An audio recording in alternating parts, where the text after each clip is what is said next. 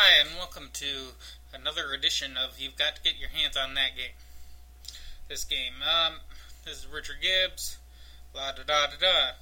Alright, um, today I'm going to talk to you about my favorite game of all time. Well, at least favorite card game Dominion. Dominion is brilliant, in my opinion, because what it does is it takes a couple very simple mechanics and it turns them into something highly variable that changes every single time. Now, I'm not going to say the game's perfect.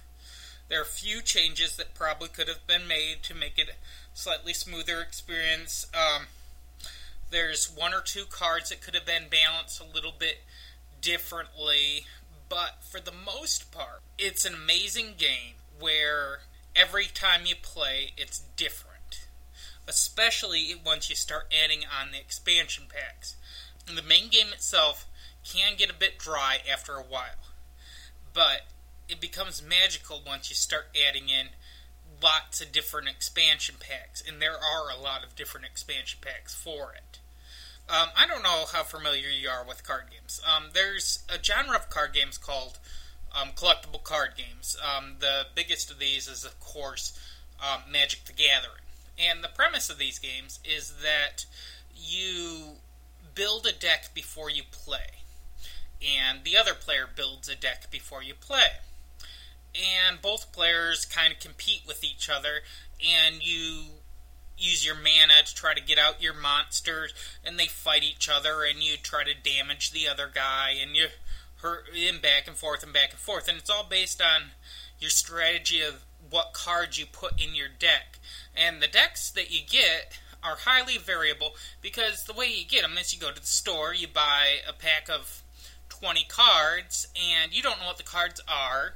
You open them up, you go flip through them, and you pick out the ones that are good, and you throw the rest in a bin and never play with them again.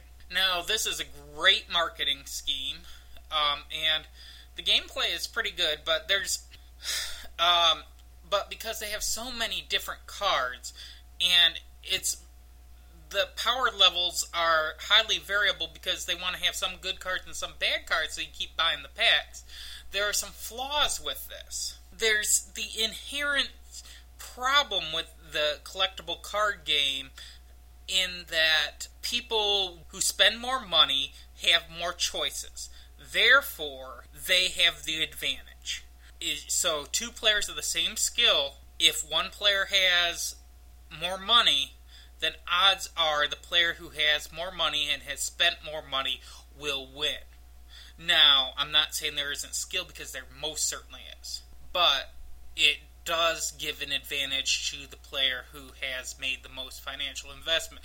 And that is a concession that I cannot make in a gameplay design. And hundreds, thousands of people do make that concession every day. But it's it's I that's a firm red line with the way that I believe in game design, and and I just really don't like crossing it. What Dominion does is it kind of takes that whole idea of building your deck and turned it on its head. And there have been so many games who have tried to emulate it afterwards and copy this design, which in some ways was copied from Magic, and other collectible card games like Pokemon, Yu Gi Oh!, and the Warcraft one, and the other collectible card games.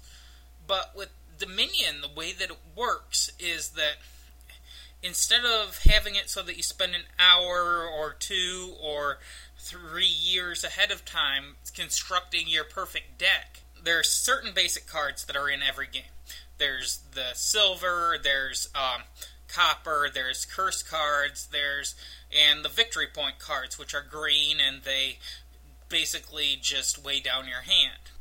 The way it works with Dominion is there are 10 other cards. These are called kingdom cards, and they're randomly dealt every game. So you get a different set of 10 kingdom cards, and you don't know what they are until the game starts. And everyone has the same exact set of kingdom cards.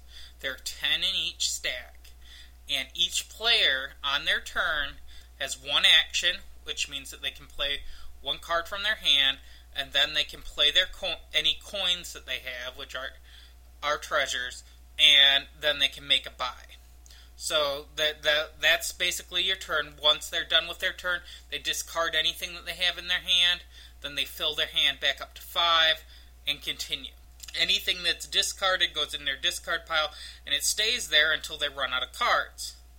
Um, once they run out of cards, it they shuffle everything that they have, and it recycles through. So everything that you get, for the most part, keeps recycling through over and over and over again. Um, so on your turn, you get an action, which lets you play a card if you have an action card. You play your treasure, and then you get a buy. So a buy usually lets you put some card from the selection of the Ten Kingdom cards that are random each game into your deck. And the idea there is that hopefully you're making your deck better. You do that, and then you flip through. So, I mean, each kingdom card has its own text on it. Like the Witch, what that will do is it'll allow you to put a curse card in someone else's deck. Um, you have the ch- Chapel, which is a mind bending card that allows you to trash cards um, in your hand so that they're out of your deck, which is very good for getting rid of junk. Um, there, but you can't count on any one card because n- most of the time you don't have that card. And what's interesting about the game is that you need to look at those 10 cards and spot this card works well with this card and combos with this card. And if you can find out those amazing combos, this is an amazing game. The main card that grants you more things that you can do is called a village. And that's terminology that Donald, the creator of the game, uses throughout the expansions. Anything with the term village means it gives you one or two actions and draws a card, which allows you to chain different events. So you, instead of just being able to play one card a turn, you're able to play multiple cards. And that lets you chain more cards and more cards and more cards.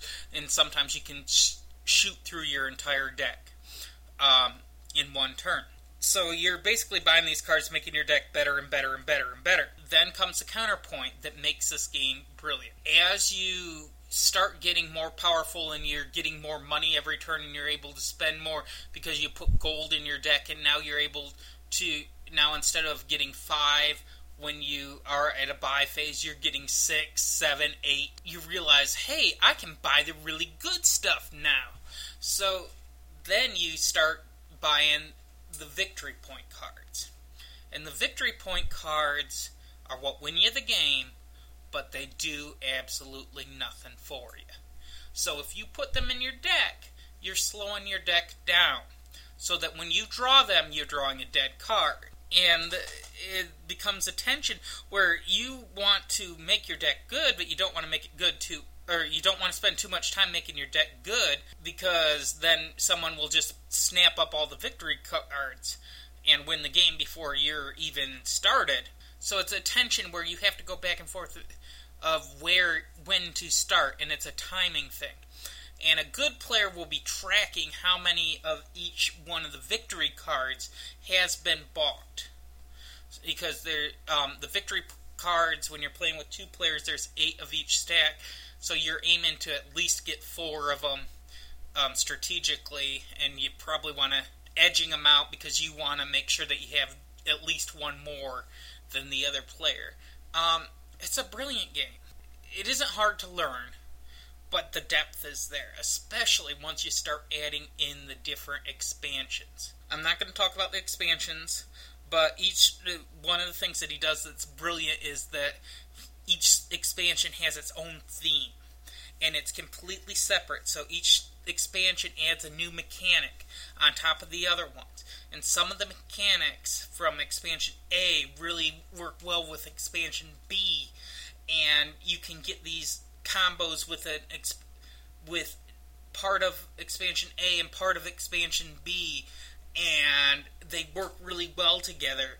And it creates something that you didn't know was there in the gameplay to begin with because just because they happen to be there. And you've played the game a hundred times, and that combination never rolled out. So it has infinite replayability in my mind. It has been emulated many times. Ascension, um, Marvel, DC deck builder games have come um, based on it. Um, there's a deck building game in the Star Trek universe, but all of these deck building games have roots in Dominion, which is basically the concept that collectible card games are unfair and you shouldn't win based on money. And the fun of a collectible card game anyway was, was the idea that you'd build the deck. So why did you put the game before the game? You put the game when you're at the table playing with the people. And it's a brilliant and simple strategy. I love this game. A lot of its derivatives. And it I think that you should really give it a try. It's by far the largest game that we are trying to offer with our Kickstarter this time, uh, but it has a lot of depth. It has a, a lot of expansions. I think it has 11, and it has promo cards. Um, there's an online community that plays it all the time. Unfortunately, that's inaccessible because because that's unfortunate. Anyway, um, just so you know, that that's what it is. Um, you got to get your hands on this game. At least try it a few times. Um, when adapting it, uh, the way that I've done it is the cards just have the name of the cards. For instance, if you, the Baron will just have the word Baron on it. Oh, Baron is in intrigue. It isn't even in the base. Um, what's in the base? Festival. Festival will just have the word festival on it. It won't say plus two actions plus two money, uh, or plus two or plus one buy. It won't say that on it. Um, instead, you'll have a reference card that'll be on the side, and that'll work kind of like the randomizers that the normal game has, and they'll be shared among the players because your deck will probably be filled with three three festivals and a smithy, and you'll know what's in your deck. So those will be the only cards that you really care about. So you'll just grab the the reference sheet and use those when necessary. But most of the time you'll just have it memorized and just say, "Oh, Smithy plus 3 cards. Smithy plus 3 cards, plus 3 cards." Um, if they're really small, I might fit them on. Uh, I haven't done the transcription yet probably Smithy, I'll put it on. But if it's a more complex card, because some of them get really wordy, especially in the later expansions like um, Hinterlands or Guilds or Dark Ages, those some of those cards are just walls of text. But um, I mean, once you play a couple times, you, you memorize the text anyway. But anyway, that's they'll have reference sheets, and those reference sheets will coincide with whatever 10 cards are out for that game. Plus, um, the base cards you really don't need reference sheets for. It's you just get used to it. You have gold, which is worth three, um, money and cost six. It's but anyway, um, this is a great game. You should get your hands on it. It's called Dominion. Have a good night.